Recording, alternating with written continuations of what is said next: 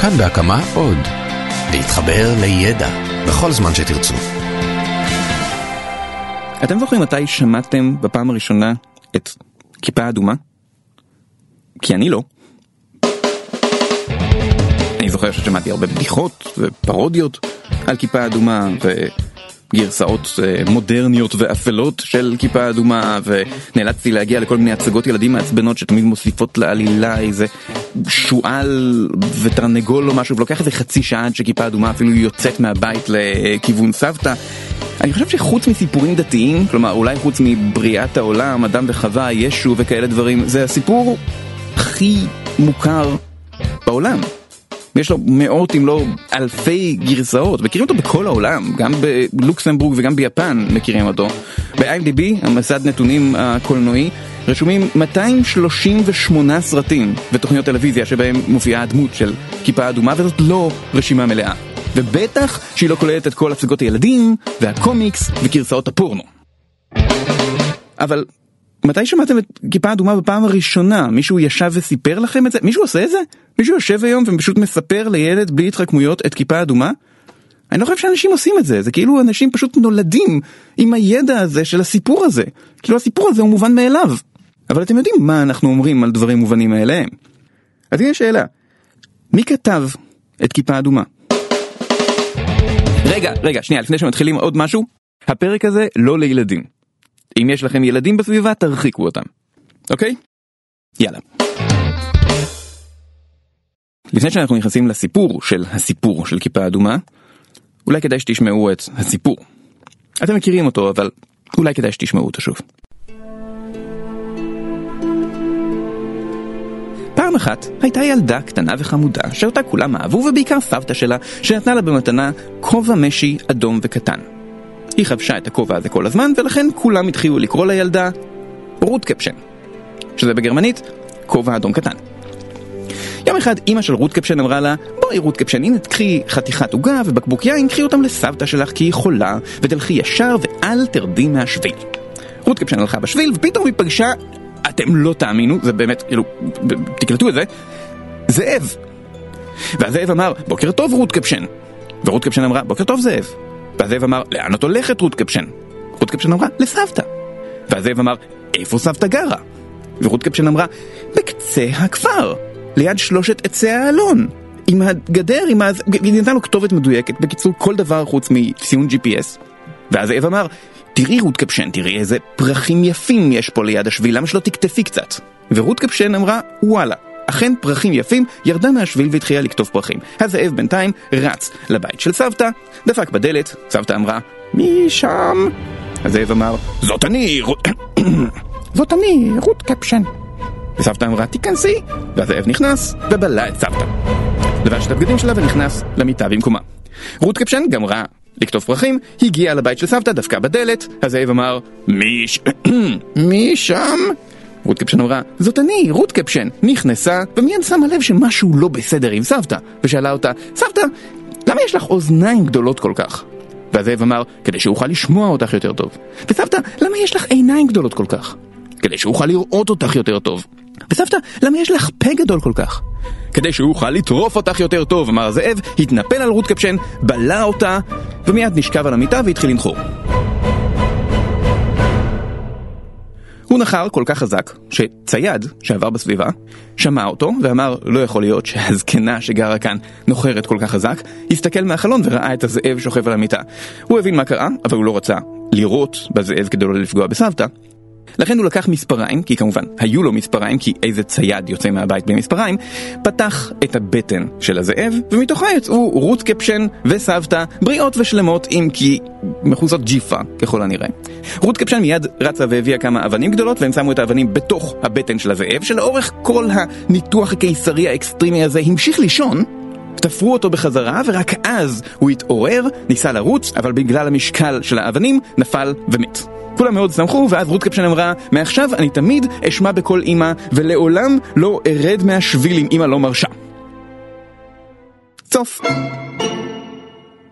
הסיפור שסיפרתי היה גרסה של האחים גרים לכיפה אדומה, ובדרך כלל כששואלים את השאלה מי כתב את כיפה אדומה, התשובה המקובלת היא האחים גרים. וזה קצת נכון, האחים גרים כתבו את הסיפור הזה, אבל הם לא המציאו אותו. הם לא המציאו שום דבר.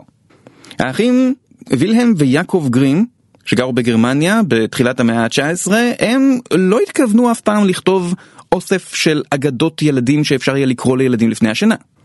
הם היו פילולוגים וחוקרי תרבות והמטרה שלהם הייתה לאסוף סיפורי עם גרמניים כדי לבטא את רוחה של האומה הגרמנית באותו זמן.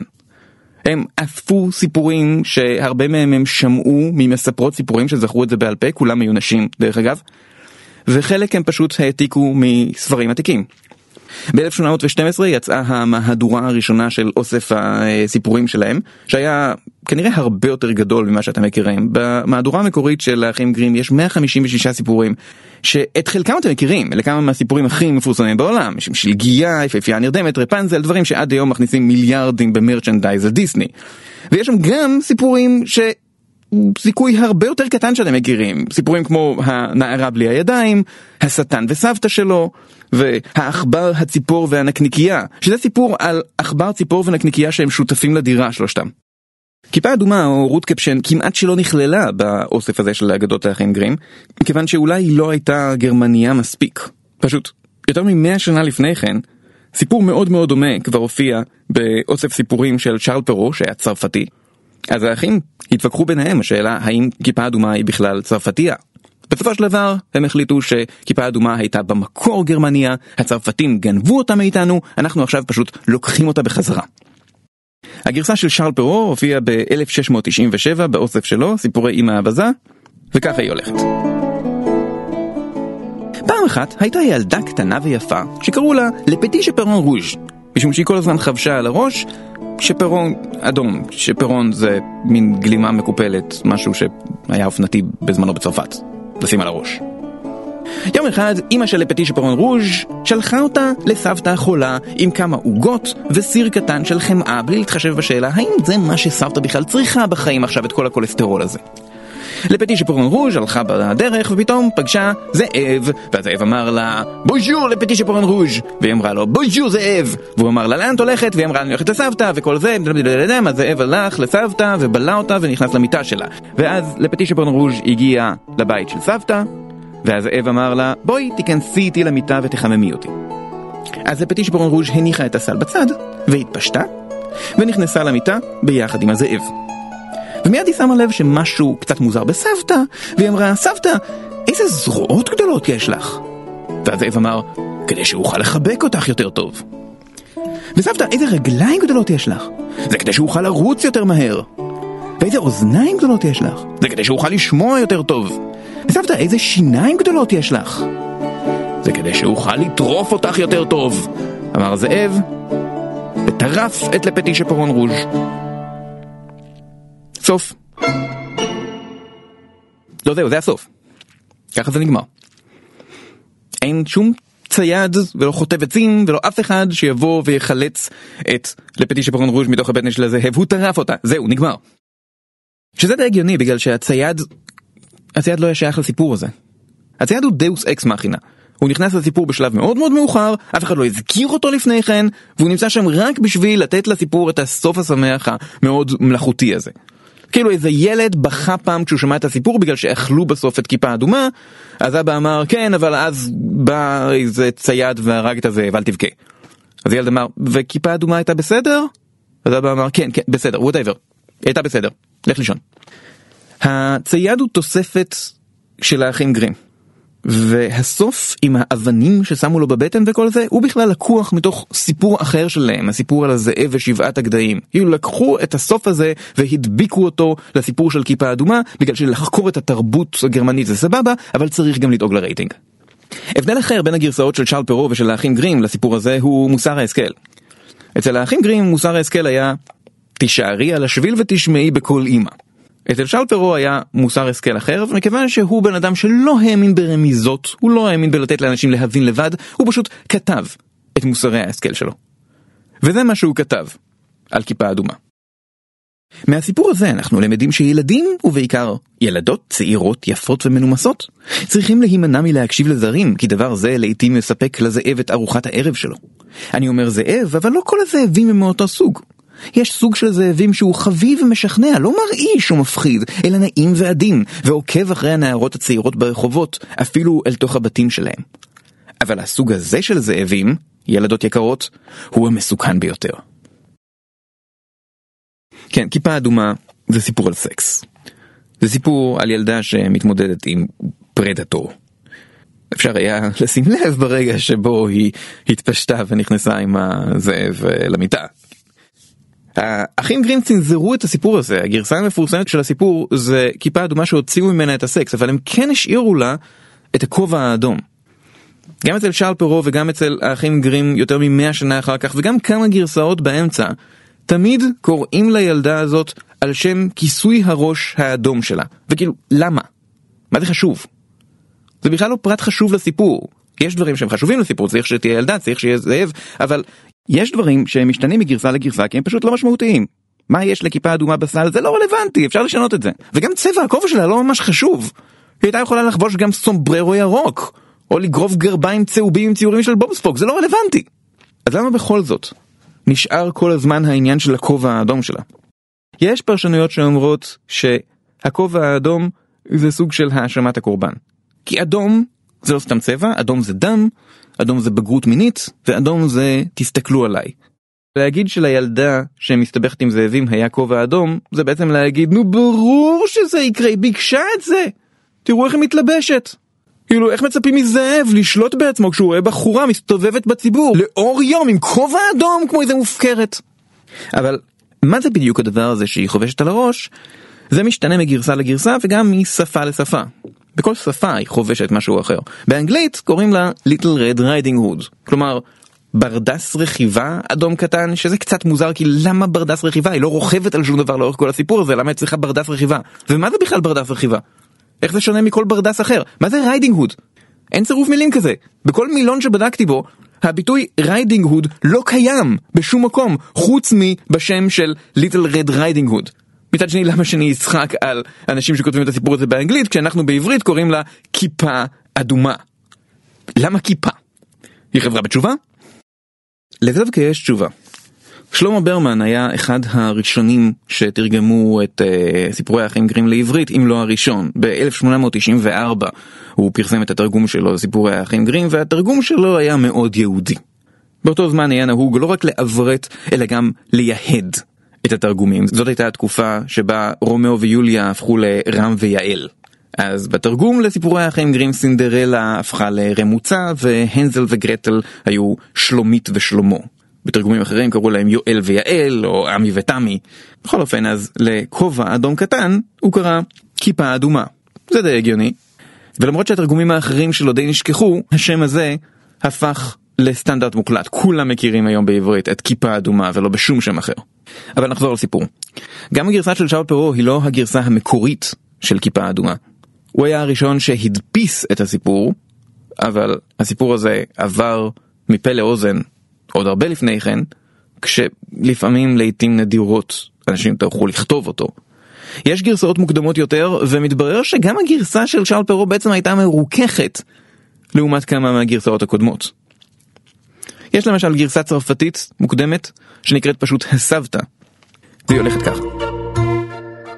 בבית קטן ליד היער חיה אימא וילדה שאין לנו מידע לגבי צבע הכובע שלה.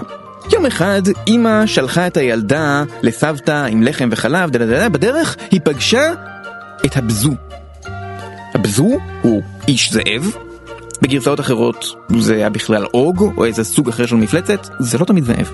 והבזו אמר לה, לכי תתקטפי פרחים, ידה ידה ידה, רץ לבית של סבתא, הרג את סבתא, ושם חלק מהבשר של סבתא במזווה, ושפך את הדם שלה לתוך בקבוק יין.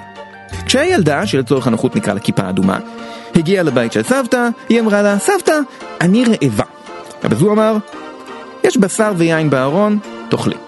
אז כיפה אדומה אכלה את הבשר של סבתא שלה, ושתתה את הדם של סבתא שלה, וכשהיא סיימה לאכול, הבזו אמר, עכשיו תתפשטי יקירתי ותיכנסי איתי למיטה. כיפה אדומה אמרה, איפה לשים את הסינר שלי? הבזו אמר, תזרקי אותו לאש, את לא תצטרכי אותו יותר. ואיפה לשים את השמלה שלי? תזרקי אותה לאש, את לא תצטרכי אותה יותר. כיפה נכנסה למיטה ואמרה, סבתא, את נורא שעירה. הבזו אמר, זה כדי לשמור את עצמי חמה. וסבתא, איזה ציפורניים ארוכות יש לך. זה כדי שאוכל להתגרד יותר טוב. וסבתא, איזה אוזניים גדולות יש לך. זה כדי שאוכל לשמוע יותר טוב. וסבתא, איזה פה גדול יש לך. זה כדי שאוכל לטרוף אותך יותר טוב, אמר הבזו והתנפל על כיפה אדומה, ואז היא אמרה, רגע, אני צריכה לשירותים. הבזו אמר, עכשיו, אנחנו באמצע משהו, תעשי פה במיטה. כיפה אדומה אמרה, אה, לא, אני צריכה לצאת החוצה. הבזו אמר, אוקיי, אבל זריז, וקשר חבל לרגל של כיפה אדומה, שיצאה החוצה לשלג ערומה, ושם התירה את החבל מהרגל שלה וקשרה אותו מסביב לאיזה עץ, וכך רצה הביתה והצליחה להערים על הזאב, לבד, בלי עזרה של צייד. סוף. אז יש הרבה גרסאות של הסיפור הזה והן שונות. הזאב הוא לא תמיד זאב, וכיפה אדומה היא לא תמיד כיפה אדומה, ולפעמים היא מצליחה לברוח, ולפעמים היא לא מצליחה לברוח, אבל ברור שכולם גרסאות שונות של אותו סיפור, שהסתובב באירופה במשך מאות שנים. אפשר לשמוע כל מיני גרסאות שלו שהשתנו מן הסתם לפי המקום ולפי הזמן. למשל, אם הגיעה תקופה שבה זה לא נחשב לכל כך נכון לספר לילדים סיפורים שכוללים קניבליזם, אז הוציאו את הקניבליזם מהסיפור. אבל כל זה היה באירופה. לסיפור הזה יש גם קרובים במקומות מפתיעים יותר. יש סיפורי עם סינים שנשמעים דומים במידה מפתיעה לכיפה אדומה. הנה למשל אחד מהם, גם לסיפור הזה יש הרבה מאוד גרסאות שהפרטים בכל אחד מהם שונים, הסיפור הספציפי הזה קוראים לו האישה טיגריס.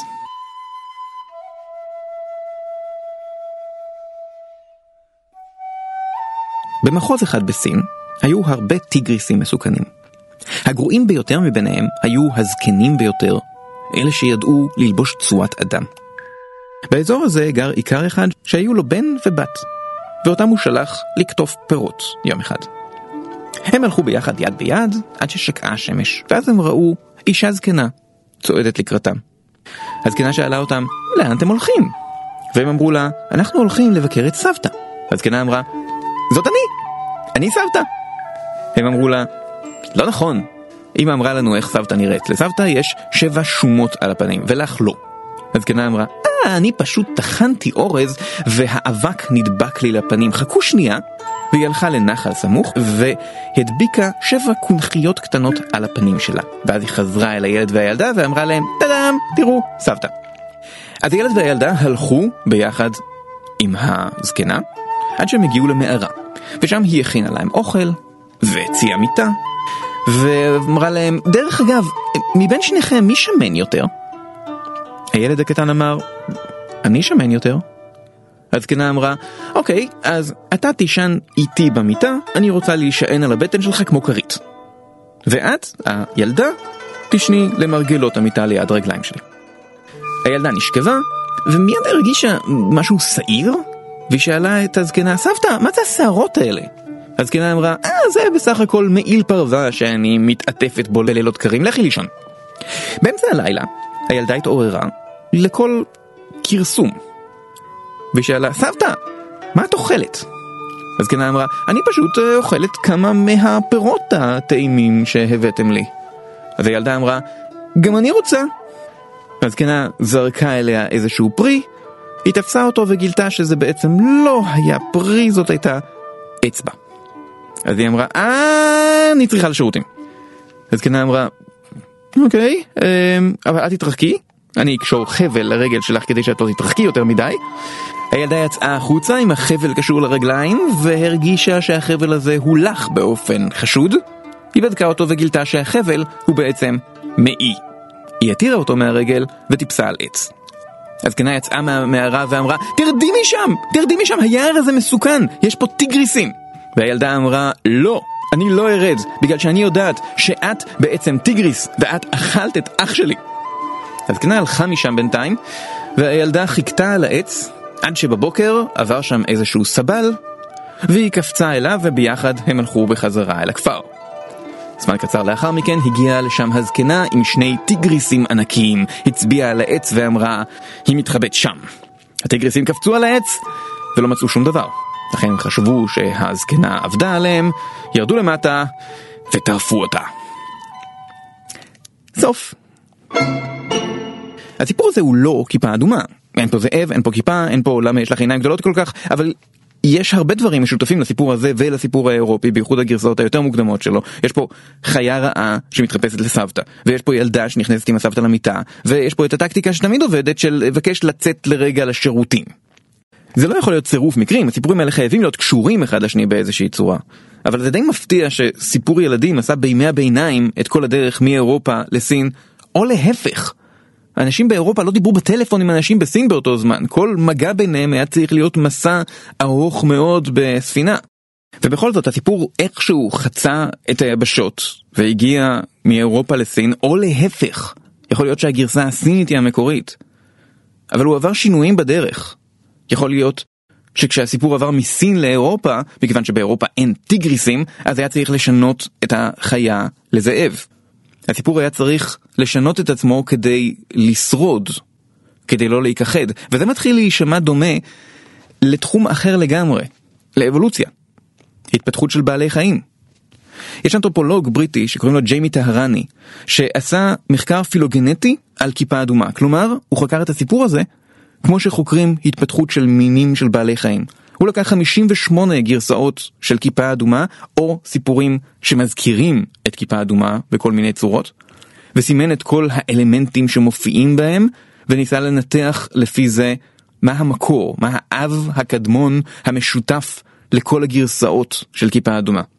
והוא הגיע למסקנה שבסבירות גבוהה, המקור של הסיפור הזה היה בכלל במזרח התיכון, איפשהו במאה הראשונה לספירה. כלומר, כיפה אדומה היא לא בת 200, היא בת כמעט 2,000 שנה. 2,000 שנה שאנשים מספרים לילדים שלהם סיפורים על זאבים וסבתות ואוזניים גדולות כל כך. אז מי כתב את כיפה אדומה? אף אחד. הסיפור הזה לא נכתב.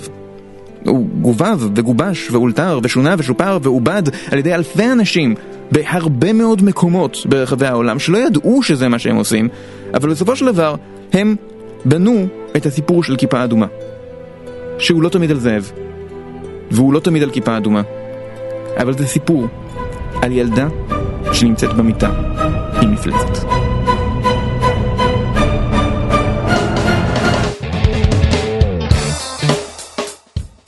זה היה המובן מאליו, אני דורון פישלר, הטכנאי היה אסף רפפורט, מפיקים אייל שינדלר ורום אטיק. אתם יכולים למצוא עוד פרקים של הפודקאסט הזה ועוד פודקאסטים בכאן.org.il/פודקאסט או להתעדכן בפרקים חדשים ובדף הפייסבוק דורון פישלר נגד העולם. להתראות.